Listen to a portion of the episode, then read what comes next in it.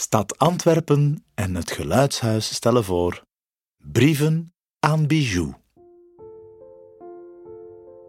Iedereen kent het verhaal van Lange Wapper of van de reus Antigoon en de held Brabo. Maar weinig mensen weten dat er al zolang Antwerpen bestaat, waterwezens in en rond de stad leven. Als je s'avonds langs de kaaien wandelt, of heel goed luistert in de voetgangerstunnel of bij de waterput van Quinten Matsijs, kan je ze soms horen. In de middeleeuwen leefden boven en onder goed samen, zonder elkaar ooit te zien. Maar telkens als er een dronkaard in de Schelde of in een dok tuimelde,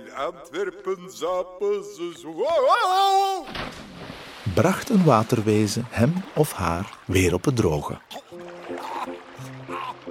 Maar toen de ene na de andere rui werd drooggelegd, trokken de meeste waterwezens weg. Ze hadden massaal geprotesteerd met betogingen, maar dat haalde weinig uit. Hé, hey, stop eens met graven. Ik hoor precies iets. Hé, hey, stop eens met zagen. Ik ben aan het graven. En zo gebeurde het dat de waterwezens één na één wegtrokken.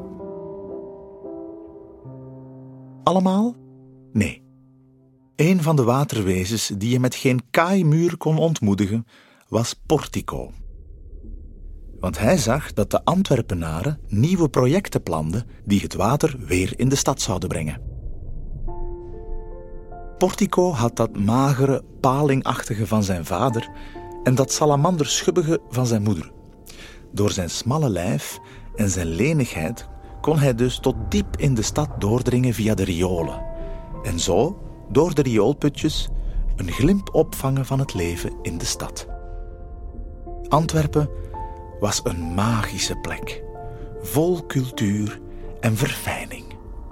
Zo hoorde hij eens een werfopzichter zeggen Hark, jongen. Stond er zoiets niet te schilderen? Kom aan, begint eraan. Vanaf dat moment wist hij dat alle Antwerpenaren kunstenaars waren.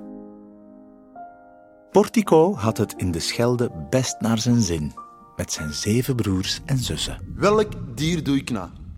Oh, zeg nu weer niet sprot, hè? Een sprot. Kom aan, gast. Je doet dat expres, hè? Rivierkreeft. Portico, stop eens met dat gekakel, zeg. Maar Abby, gekakel? Hey, mama, uw zoons die kennen wel niet veel van rivierbiologie, hè? Klinkt toch als een zeekip? Behalve van zijn familie hield Portico van de stad en de mensen. Antwerpen boven. Dat was zijn droom. Antwerpen. De meest wonderbaarlijke stad ter wereld. Op een winteravond waarop de noorderwind de neuzen en de wangen kleurde en de handen als schildpaddenhoofden in de mouwen liet terugtrekken, deed Portico zijn ondergrondse ronde langs de rioolputjes van de stad. En hij genoot. Hij genoot van het gefonkel van de gekleurde lichtjes, de snelle pas van de verkleumde Antwerpenaren en de geuren van een op en top beschaafd en gecultiveerd volk. Warme wafels, frieten en in ajuin gebakken witte pens. Met een warm hart en een grote glimlach kwam hij thuis in de gezonken rivierboot aan het houtdok, waar hij met zijn familie leefde, en hij zag iedereen druk in de weer. Zijn moeder zei met een boze blik: Ah, eindelijk. Waar zit jij geweest? Ik, eh, Ja, kom, haast u. Inpak, het getij zit goed. Alles wat je kunt dragen mag mee en de rest blijft hier. Amsterdam, here we come. Hé, hey, Pippo, het is wel... We komen eraan, likejes. Daar spreken ze onder Hollands, geen onder Engels. De broers en zussen van Portico waren duidelijk heel enthousiast, maar Portico zelf was als aan de haak geslagen. Maar, maar eh, wat gebeurt er? Eh, wa- waarom weet ik van niks? Papa heeft een bericht gestuurd vanuit Amsterdam. Alles is klaar voor de verhuis. We kunnen afkomen. Amsterdam?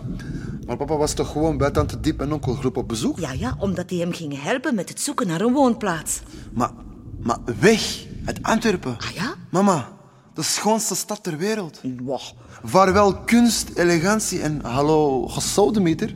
Wat is dat nu voor een raar idee? Portico, als je af en toe eens thuis was, dan zou je weten dat wij al weken over een mogelijke verhuis naar Amsterdam bezig zijn. Zijn zus Abby voegde er plagerig aan toe. Ja, en als je niet heel de tijd uw mensenlief aan het stalken waart. Dat is mijn mensenlief niet.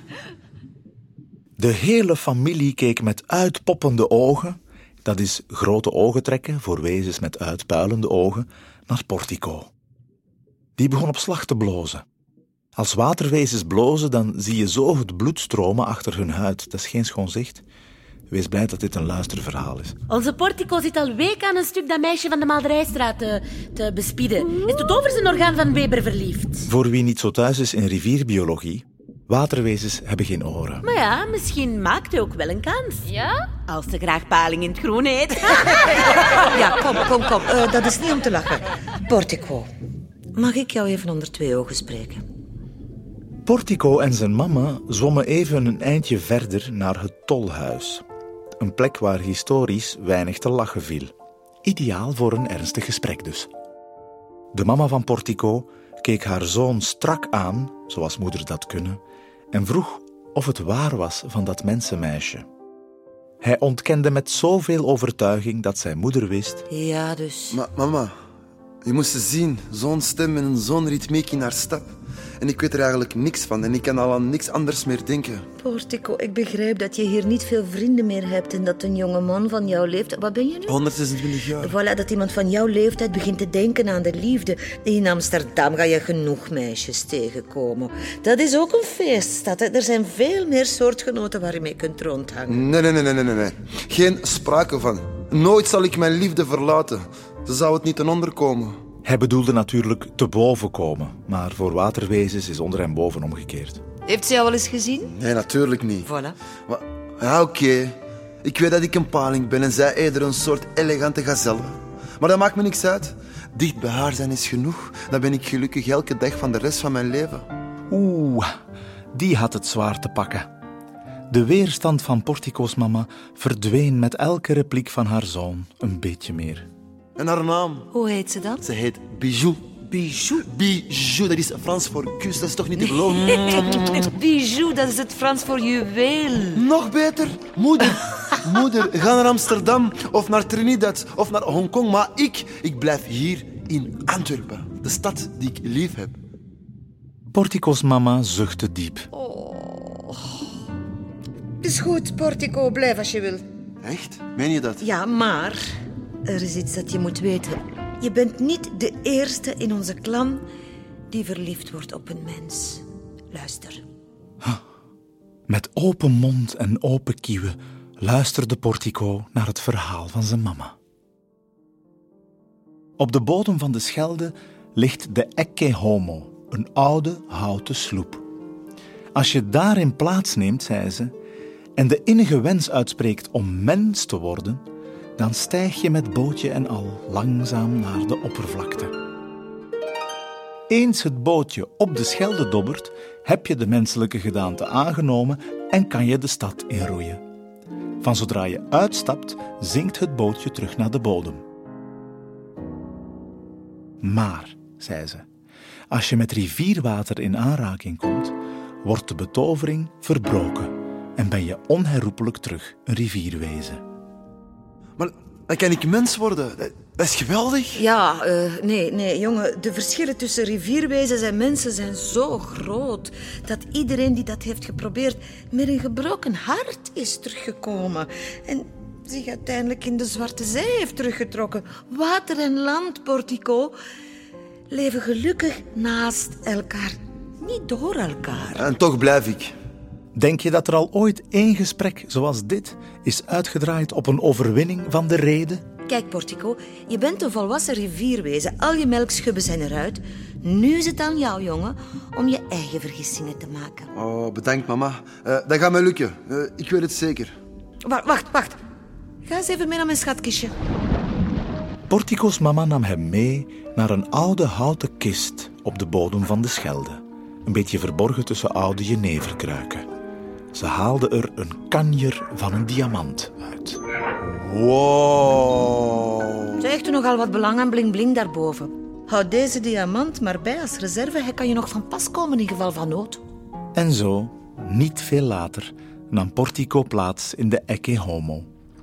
Rondom het bootje stonden, eh, stonden eh, hoe noem je dat? Eh, watertrappelden zijn moeder en zijn zeven broers en zussen. Allee, laat u niet doen naar boven, het tijger. En stuur de kaartje van de zoo, van het aquarium liefst. Hè. Een vriend van een vriend van een vriend die zit daar. Klaar? Sluit je ogen en spreek je mensenwens uit. Succes, schattenbout. Me zo laten zitten voor een andere vrouw en dan nog eens zonder schubben. Oh, mama. Ik zie niemand liever dan u. Ja, ik weet het. Nu? Ja, ja, nu? Portico sloot zijn ogen en concentreerde zich op zijn innigste wens. Ik wil mens worden. En er gebeurde niks. Ja, maar je moet dat met een beetje passie en overtuiging doen, hè. Denk aan Bijou en waarom je mens wil worden. Ah, oké, oké. En effectief, van zodra Portico aan Bijou dacht, kwam de Ecce Homo los van de bodem. Langzaam maar zeker steeg het bootje naar de oppervlakte, als een afgevallen blad dat weer naar zijn tak wil. Ik ben boven. Mijn pootjes, die wegen zo zwaar. En mijn staart is keihard gekrompen. Oh, dat is mijn staart niet. Ik, ik, heb, ik heb benen. Ik heb benen! Prachtige benen en armen en haar. Overal haar. Ik ben een mens. Nee, beter, ik ben een Antwerpenaar. Portico roeide naar de kant en zette zijn eerste wankele stappen op mensenbenen. Het bootje verdween weer onder de oppervlakte van het Scheldewater.